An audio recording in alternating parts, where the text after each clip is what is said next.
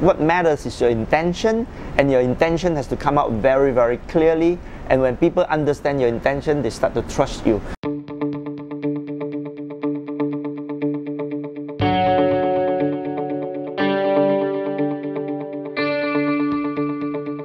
So welcome back everybody. I'm here today with Jack Sim from the WTO, that's the World Toilet Organization.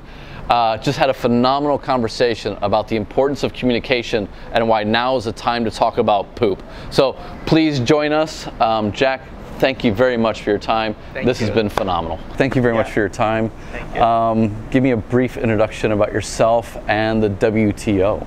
My name is Jack Sim. Uh, I'm the founder of the World Toilet Organization. And I created uh, this World Toilet Organization because the subject of toilets and sanitation was so taboo and neglected that they call it water agenda, which doesn't make sense. What's the big problem that Asia's facing with sanitation? So, um, the main Im- immediate thing we want to talk about immediately is about the two and a half billion people who don't have toilets. Okay. So, why can't we talk about a preventive medicine that is so effective that you don't really have to need so much hospital and, and nurses and doctors because that's very expensive. Just prevent them from having the disease first by washing their hands, by having flush toilet, by having not the flies spread it, and by not polluting the river. Right. So this is the beginning. Is it getting better? Are people talking about it? Are there parts of Asia where they're talking about it and parts of Asia where they won't talk about it? I think that uh, in the last 18 years since the founding of the World Toilet Organization, the media has loved this subject so much. So this romance with the love, uh, with the uh, global media has been the biggest change because the media legitimized the subject. So every time we talk about it, they write about it. And part of it is also about this unique blend of humor and and the uh, serious facts. When you started, what were the conversations like? Were they really difficult back then, or was it just how did you find the right people to get started? In the beginning, the guys gets very excited because they always wanted to talk about toilets and their wife are always stopping them. And then the, the wife was like, oh, can we talk about something else? And then after a while, they start to realize the serious facts and say, hey, this is so important. And then everybody talks about it. But when you were maybe setting up the meetings or setting up the conversation, were there certain things that you realized like this is a good time? They're saying things that make me feel like it's okay to start talking, and, and at that level.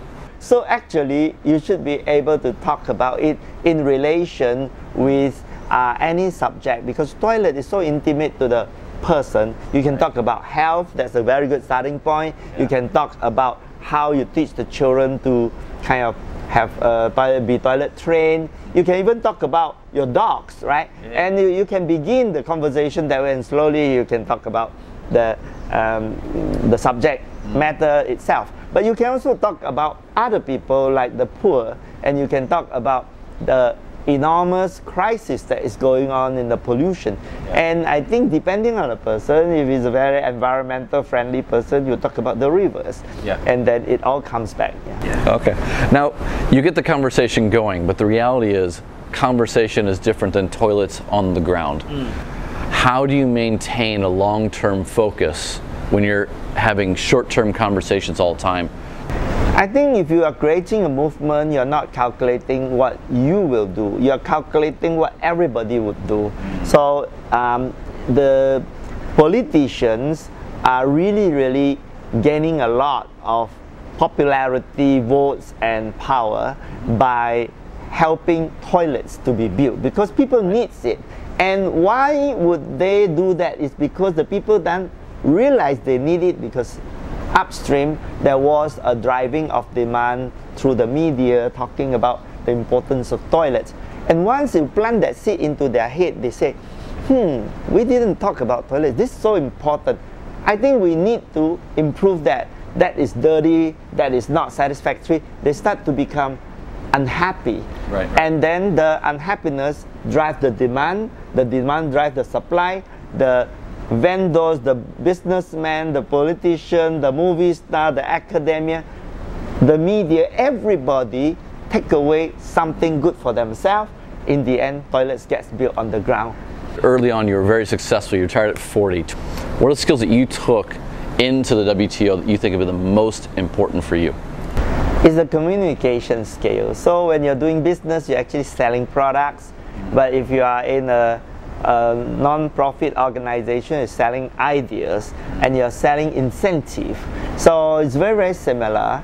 And what uh, we do in business is, of course, the visual communication as well. So the uh, graphics, the, the, the visuals, the things that we, we promote the product with is very similar to uh, the non-profit sector. Mm. And the fact that I don't earn any money, don't draw any salary from doing this work also give a lot of credibility that people know, okay, this guy is not uh, getting something out of it. And the altruism uh, breeds a lot of followings. Why do you believe that being altruistic brings you more credibility versus more profit? Because it, people use profit as a yardstick for business, but why is it altruism for nonprofits? Why can't it be impact for profit? Uh, you can do that. There's mm. social enterprise, and those models are pretty good. The, what matters is your intention, and your intention has to come out very, very clearly. And when people understand your intention, they start to trust you. You see, the difference between business and social work is that in business, you want to kill all your competitor. Mm. You want to be the number one. And in social work, you want to kill the problem. Therefore, you want as many competitors as possible right. to finish up this job. But if you are still thinking, everybody stop, you don't save the world, I save the world, then something is crazy about your head, right? So if you are in the social sector, you should let go, uh, no pun intended, of whatever you try to hold to yourself and don't think about yourself so much but think about the mission and you invite everybody says that's a beautiful destination let's go there together. And people say hmm i like it and then they join you. And they also bring others and others join them. So a movement has no real leaders. It is a belief system very near like a religion anyway. So how easy or difficult do you find it to collaborate with a lot of groups? Because I, I run an NGO myself. People are still competitive. People still want their brand. They still want their award. How, how have you found that process and how do you break through those people mm. who want to hold on for themselves? Um, trying to be famous is actually very self-defeating because you come out here to do this work not because you want to be famous. Right because you want to solve a problem. So um, the paparazzi, the um, awards, or the recognition and status, it is for the mission. And if you always remember that everything that is visible is not about you, but it's about the mission, then you are clean and you're lightweight and people trust you. But once you start to think that all this thing is about you, then you're sick in the head and it starts to shorten all the mission and you paint yourself to a corner and nobody's going to believe you anymore because you're just an egomaniac. So I think to overcome that needs a lot of self-reflection. You have to remind yourself, hey, don't enjoy this too much. What's that for? It's for mission. Good, correct answer. And then you keep on going like that. Because I've seen a lot of colleagues who actually doing good and after a while, this fame and status, uh, all this going to the head, and it's so sad. So actually, I've been talking about this for a while because social entrepreneurialism as a theme became very hot eight, ten years ago. I mean, really five to eight in North Asia. A lot of people shifted from the mission to winning awards. And you said it's very sad, people that you've seen. When you see someone go from mission to a little bit more ego to egomaniac, as you say, how does it impact the way that they look at their organization or why is it sad? What's happening that you see when that happens?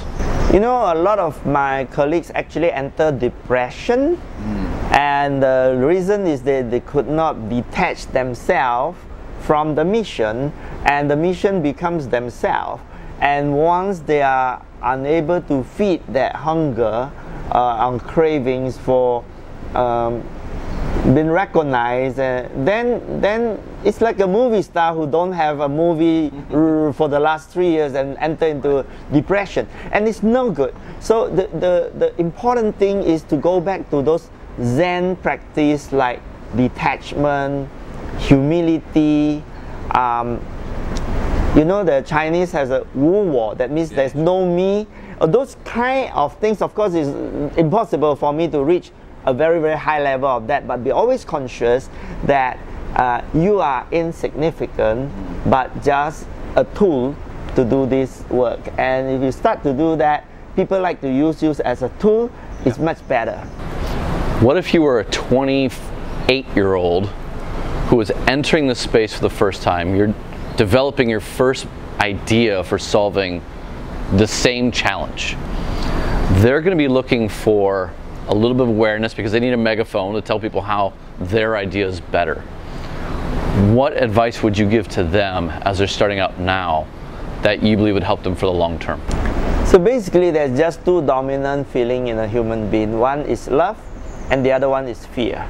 And if you love, you start to give people love, you start to look at problems and just authentically address it what will happen is that the reward comes immediately to you in the sense that you are very joyful because your consciousness is opening up. So your heart is starting to open up and you feel very happy about yourself. Nobody is giving you this award, just you are making yourself happy. Now, if you are grabbing, grabbing attention, grabbing money, grabbing uh, uh, material stuff, uh, power, then your um, consciousness start to narrow and you become very miserable because you always you always have to get something. But if you don't get anything, then you will feel so happy. And I think young people are starting to understand this because they have no money, so they go to the spiritual journey. And a lot of them, uh, if they don't give up and become good, they, they can of course uh, get paid and get a salary out of it. But it is the meaning that rewards you so much more. And nobody give you that meaning yourself. You are the one who give yourself. Have you ever questioned yourself on this journey and gotten a little bit lost and lost the meaning? Mm, sometimes when i talk to bureaucrats and and they kind of keep saying no uh, i like why am i doing this? I'm trying to do good and it's supposed to be his job and then he says no all the time. But after a while i got used to it. How do you get over like you're having a, a shitty you know month and no, no, no, no, you start questioning yourself. What do you do to reset and to, and to get back on track? Uh, I remind myself that I don't have much days to live. So I'm 61, I budget myself to die at 80 exactly on my birthday. Of course, I'm not going to kill myself, but I just have to budget just like you budget your, your, your dollars every year in the yeah. company and I have got um, right now about 6,800 odd days, which is just less than a thousand weeks. Mm. And so this time is very precious. And if I don't use this time and I go home to relax and watch television, then I'm I'm not uh, contributing when I'm still pos- when it's still possible. Right. So I think death is my biggest motivator because every day is one day less. So I want to use every day in the most meaningful way. Uh, and toilets is one of them. And does that mean that you spend every waking moment working on these challenges?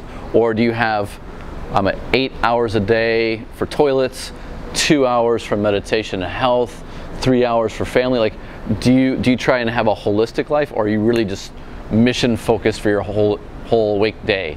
Yeah, it's a mission driven every day, seven days a week, uh, wake up till night time. Yeah. And then uh, in between, I kind of steal a couple of hours to have a secret affair with my wife and uh, to spend some time driving the kids and talking to them in the car and then going to the next appointment. Mm. Um, it's not a sacrifice. I think you show the children how to be a good human being and you can't teach them, you can only show them. Tell me, what is your vision for the next 25 years of Sanitation Asia? What do you hope will be accomplished? Oh, in the next 20, 25 years, every single human being on earth will have a toilet that is clean, safe, and the excreta is treated and it doesn't pollute the rivers and the waterways. Um, people would not be sick because of hygiene issues. Um, I think people will talk about toilet in a very normal way, just like we're talking about food and drinks. Great. Thank you very much for your Thank time, you. Jack. That was a Thank you. pleasure. Thank you. All right.